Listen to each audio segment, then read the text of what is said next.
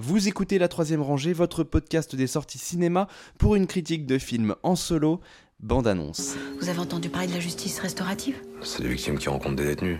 Oui, c'est ça. Ce que vous proposez à ces gens, c'est l'inverse de ce que tout le monde leur a toujours proposé.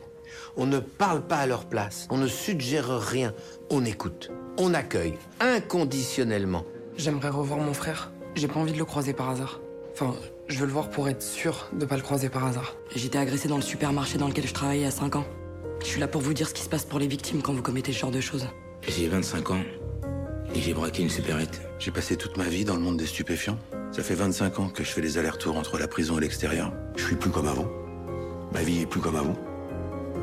Et si je résume, avant, euh, elle était mieux. Je verrai toujours vos visages, film de Jeanne Herry avec Adèle Exarchopoulos, Leila Berti, Elodie Boucher, Dali Ben Salah, entre autres. Et, euh, et ben c'est moi qui l'ai vu. Alors je- d'abord, je tiens à souligner une petite chose, c'est que ce film a Jean-Pierre Daroussin et Denis Poliades, et que j'ai passé tout le film à penser qu'ils étaient la même personne. Donc voilà, c'est une découverte pour moi. Il y a aussi Miu Miu, qui est la mère de Jeanne Herry, apparemment. D'accord. Ça, c'est ma mère qui m'a dit ça ce matin. Donc, j'ai pas fact-checké. Donc, euh, ne- surtout, ne me, ne me prenez pas comme un genre- Oui, c'est la fille de Miu Miu et que tu le Julien dis, Clerc. niveau visage, elle se reçoit Mm. non plus. La fille de Miu Miu et Julien Clerc. Voilà. Donc, Ok. euh, Ah. Julien Clerc. Et oui, Putain, j'apprends des- c'est, on, en Oui, apprend, on en apprend des belles. et euh, du coup, j'ai découvert par euh, la présente que Miu Miu et Julien Clerc avaient été euh, partenaires, ce qui est quand même un signe que vraiment. Enfin, après, qui kill Julien Clerc n'a-t-il pas pécho dans les années. C'est vrai qu'il donnait tout. hein. Ouais. C'est vrai qu'il donnait tout. Voilà, maintenant qu'on a bien rigolé, c'est terminé. Je vais toujours au visage. C'est un film euh, sur la justice restaurative. Alors, euh, si vous ne savez pas ce que c'est, je vais vous l'expliquer maintenant.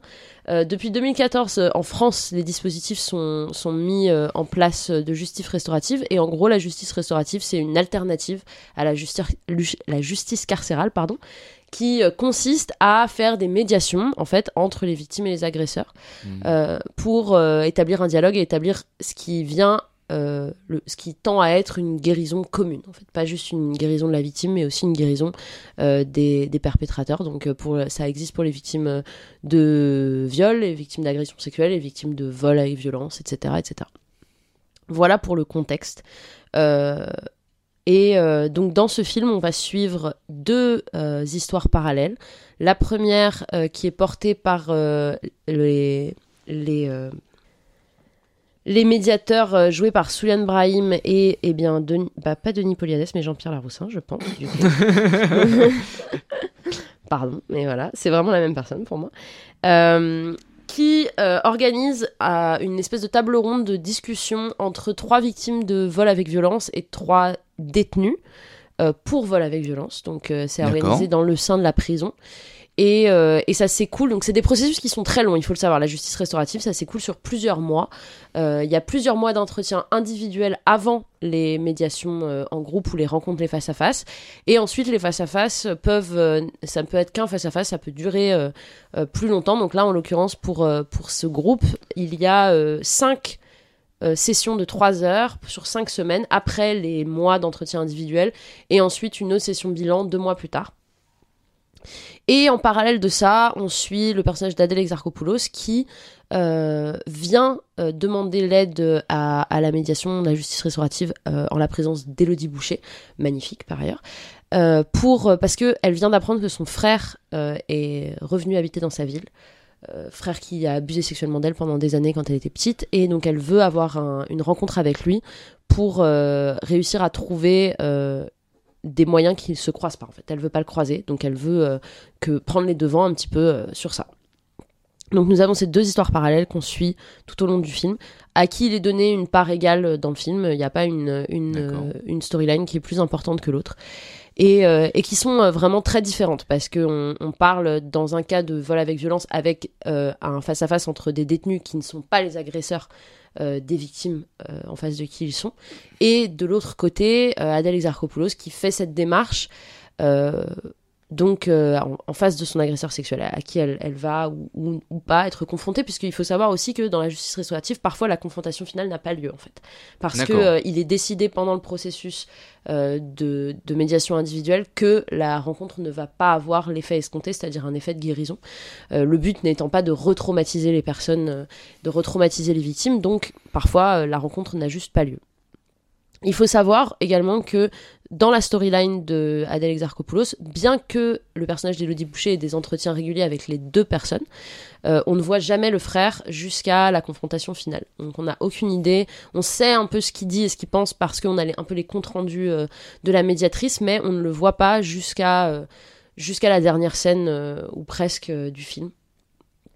Alors, pour mon point de vue personnel, il faut d'abord mettre un tout petit peu de contexte sur le fait que moi je suis très engagée dans la lutte anticarcérale. C'est quelque chose sur lequel j'ai beaucoup lu et euh, donc j'ai beaucoup lu en, en parallèle sur la justice restaurative. Donc pour moi c'était vraiment un film que je voulais vraiment voir, que je trouvais très intéressant. Euh, et euh, moi-même je suis anti-prison, donc c'était c'est quelque chose qui m'est très cher. J'ai trouvé, alors j'ai lu certaines critiques qui reprochaient au film une certaine niaiserie, un certain côté un peu tout le monde il est beau, tout le monde il est gentil à la fin, euh, une réconciliation. Alors moi j'ai pas du tout vu ça personnellement, Euh, parce que j'ai bien, euh, j'ai trouvé que justement le, le film montrait bien et les possibilités et les limites de ce processus. Euh, parce que, euh, bah oui, effectivement, il y a un, un côté un peu, euh, tout le monde prend un goûter ensemble et se fait des câlins et tout ça à la prison. Donc, c'est-à-dire que, mais il faut bien voir que la prison, c'est une médiation qui est extrêmement différente puisque ce n'est pas agresseur et victime euh, sur le même crime, mais Oui. bien, donc ça, donc ça laisse quand même euh, une, une certaine distanciation qui a lieu au fil des entretiens et qu'on voit euh, dans le fait que bah, parfois il y, a des- y a des moments où ils vont discuter, ils vont dire mais vous c'est différent, euh, euh, je vous agresserai jamais vous parce que je vous connais, enfin voilà, donc on a vraiment un, une- un rapport qui est assez différent, même si ça n'empêche pas que il y a beaucoup de réactions de colère envers Mm. les victimes face à, à des personnes qui ont commis les mêmes crimes dont ils ont souffert. Et en face de ça, on a une, une, une, une histoire que j'ai vraiment trouvée extrêmement bien traitée euh, sur l'inceste, euh, qui est euh, quelque chose qui est assez rare dans, dans le cinéma en général, je trouve, de voir des, des très bons films très bien traités sur l'inceste. Alors, double whammy un peu, puisque c'est deux sujets qui, dont je suis très proche pour diverses raisons. et, et donc, dans cette, dans, cette dans cette ligne narrative portée par Adèle Exarchopoulos, on voit vraiment que ce processus, ce processus de justice restaurative, c'est pas un processus qui est facile et c'est pas un processus qui est magique, comme ils le disent à la fin du film. C'est quelque chose, euh, en fait, de très compliqué, de très difficile, euh, de la même manière euh, qu'une thérapie ou que n'importe quel travail euh, qui n'est pas un travail de, de pure punition aveugle, sans réflexion derrière, quoi. C'est vraiment quelque chose. Et c'est pour ça d'ailleurs que c'est un processus, des processus qui ont tellement de mal à s'implanter parce que ça demande énormément de moyens, énormément de ressources, énormément de temps. Et, et c'est pas quelque chose qui est, qui est salué par la société dans laquelle on existe, en fait. Donc, je trouve que le film montre très bien tout ça. C'est un film qui est très verbeux, très bavard, euh, avec une mise en scène euh, assez simple, chant contre chant, euh, classico-classique, sans trop de... Voilà, il n'y a pas trop trop de réflexion. Mais après, Jeanne Herry, elle a aussi fait Pupille, et, et elle a vraiment ce goût un peu du cinéma, de l'hyper réel, un peu presque presque théâtre, presque scène de théâtre en fait, avec assez peu de lieux, euh, euh, des beaucoup de scènes de dialogue assis, euh, des choses euh, un peu naturalistes que moi personnellement j'affectionne beaucoup. Et après, j'ai trouvé aussi que là où il y avait une certaine force au film par rapport à d'autres films un peu engagés qu'on a pu voir ces derniers, ces derniers mois, comme par exemple Annie Colère, qui, qui étaient aussi des films qui s'intéressaient à une certaine structure, un certain euh, moment de l'histoire. Et ça, c'est que j'ai pas trouvé que c'était extrêmement didactique. euh, ou trop didactique en tout cas dans le côté un peu euh, surexposition euh, voilà Malgré le, le procédé, en tout cas le dispositif qu'il faut expliquer au Voilà, c'est ça. C'est qu'il y a quand même. Donc ça s'ouvre sur une scène que j'ai trouvé très intelligente. En fait, une scène de jeu de rôle. Quand ils se préparent, en fait, euh, quand ils forment les équipes de médiation, il faut un petit jeu de rôle. Et puis le jeu de rôle est interrompu par Denis euh, Daroussin, l'un ou l'autre. L'un ou l'autre, choisissez. et euh, qui dit non mais là ça va pas du tout et qui explique un petit peu. Et, et donc on a tout de suite en 5 minutes paf ça y est on a les euh, on a les grandes lignes du truc. Et puis on arrive deux mois plus tard ou deux ans plus tard je sais plus quand ils ont terminé leur formation et qui commencent du coup leur leur processus euh, euh, et en prison et, euh, et avec Adèle Exarchopoulos. Par ailleurs, donc ça c'est très bien, ça marche vraiment très bien. Après, je sais pas, une personne qui n'est pas familière des dispositifs, à mon avis, aura tout aussi accès aux informations très rapidement, sans avoir d'incompréhension. Et ça, c'est vraiment très, très bien expliqué, très carré, sans être trop dans le. Voilà. Un truc aussi que j'ai trouvé super, c'est que on a des. On a un peu des portes d'entrée vers les vies des médiateurs et des médiatrices, mais on s'y intéresse pas non plus de fou, Oui. tu vois. C'est euh, c'est pas eux.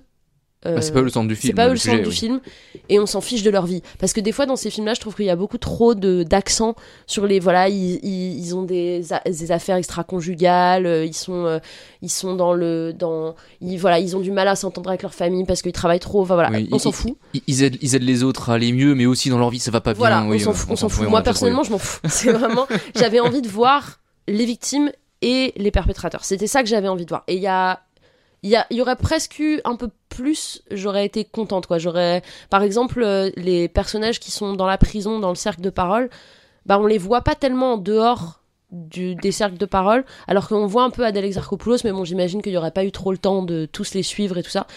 Euh, on voit leur évolution, ça c'est super, euh, au, au fur et à mesure des sessions, on voit les tout petits trucs qui vont un tout petit peu mieux, euh, à quel point en fait euh, ça leur fait du bien sans même qu'ils s'en rendent compte, et puis des fois, hop, ça repart, ils, repartent dans une colère, et, euh, et donc c'est super, il y a vraiment des acteurs assez exceptionnels hein, dans ce film, hein. c'est tout le monde est hyper juste, notamment, alors son nom je crois c'est Dali Ben Salah, qui, qui joue un des, un des détenus, et qui est vraiment excep- exceptionnel. Je, ouais, Dani ben, Dali Ben Salah. Moi, je l'avais jamais vu ce gars et c'était vraiment euh, fou. Gilles Lelouch est super. Quelque chose que je n'ai pas eu envie de dire depuis quelques films. Ah, c'est un, c'est un bon acteur. C'est un bon acteur, tout. mais bon, euh, des fois. Malgré tout. Mais non, Et, mais parce euh, que. Oui, non, mais oui. il C'est même beaucoup. un des rares trucs à sauver du Astérix, mais je trouvais que dans Obélix, le film est atroce. Alors mais, là, mais lui, mais lui, je trouvais qu'il n'était pas si mal. Ah, j'ai pas... Alors là, je t'avoue que vraiment, c'est. Oui, non, mais ne, un film ne que va je pas vérifier, ne va pas et que vérifier. je vais m'épargner. Oui, Mais on, là, on te il le est- conseille pas. euh. Ouais, il est dans des moments. euh, bon, bah, il, il- y a un moment où il crie parce qu'apparemment il peut plus faire autrement, à part peut-être dans Astérix où il est peut-être euh, tout en nuances. Mais, euh, mais sinon, il est, en fait, il est très gêné. C'est un homme qui a été victime de, de braquage de homejacking en fait. Et il est très gêné. Tu sens vraiment qu'il y a, il y a une blessure d'ego aussi euh, en Mm. plus de, euh, de son traumatisme. Et il le fait vraiment hyper bien. Il est toujours juste, toujours euh, sur un sur un espèce de fil comme ça. euh, tu vois ses expressions faciales dans les coins et tout. Enfin, c'est vraiment c'est vraiment un, un film euh, avec une direction d'acteur au, top du top et qui du coup n'a pas besoin de- d'en faire des tonnes au niveau cinématographie parce que les acteurs portent vraiment le truc. Voilà, c'est un film pamphlet. Euh, c'est un film sur la justice restaurative pour la justice restaurative. Pour moi, je trouve que c'est vraiment euh, c'est des histoires qui sont qui sont excellentes, qui traitent extrêmement bien leur sujet, euh, que ce soit euh, les traumatismes liés aux violences ou ou l'inceste et et qui, qui est vraiment plein d'espoir. Alors oui, c'est peut-être un peu niais. Moi, personnellement, j'ai pas trouvé. Après, ça dépend de votre sensibilité à la niaiserie, j'imagine. Mais en même temps, on a besoin aussi de voir des alternatives. On a besoin de voir des alternatives. Le système qu'on a actuellement, il ne marche pas.